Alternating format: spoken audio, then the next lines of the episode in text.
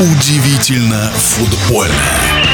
В стыковых матчах в марте сборная России на своем поле сыграет с футболистами Польши. Это лишь первый барьер, который нужно будет преодолеть. Комментарий футбольного эксперта Александра Ухова. Итоги жеребьевки весьма двойственные для команды России. По-моему, нам достался самый, самый неудобный соперник из всех возможных. Мне кажется, даже с Австрией или с Турцией нам было бы полегче. А с поляками, которые традиционно очень сильно играют против своих ближайших соседей, нам будет тяжело. И несмотря на то, что два матча, которые пройдут в Москве, это если мы обыграем поляков 24-го, а 29-го нам предстоит сыграть с командой или Швеции, или Чехии. Значит, давайте взглянем на рейтинг FIFA. В общем, расстояние не очень большое между командами, но вот в этой четверке мы внизу на последнем месте. Польша 23 с которой нам предстоит играть первый стыковой, Швеция и Чехия Швеция, соответственно, 17 а Чехия 31 Вот если пройдем, опять же, поляков, с кем-то из этих двух команд нам придется играть.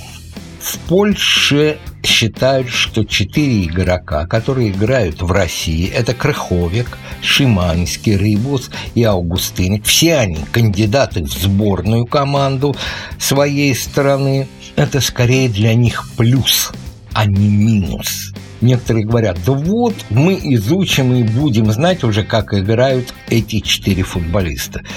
Ну, во-первых, команда состоит на футбольном поле из 11 игроков, а во-вторых, эти четыре намного больше информации дадут своему тренерскому штабу, чем если бы в России не играл никто. Так что я убежден, что четыре футболиста поляка, играющие в РПЛ, это плюс для поляков.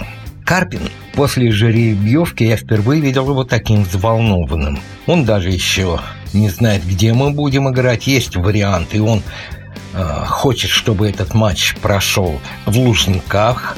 Карпин поблагодарил все команды РПЛ и РФС за то, что они сдвинули тур. Ну, вот, понимаете, я не почувствовал в голосе Карпина твердости. Может, это и хорошо, что тренер сейчас осознает всю ту глубину процесса, который ему предстоит пройти за эти четыре месяца до первого стыка.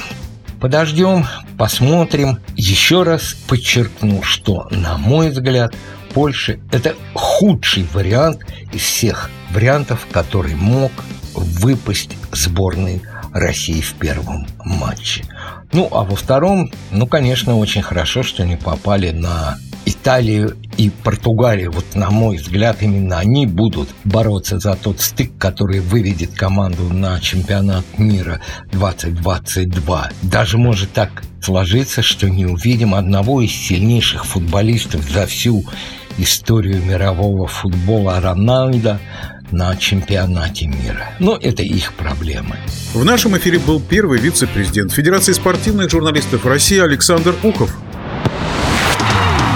Удивительно футбольное.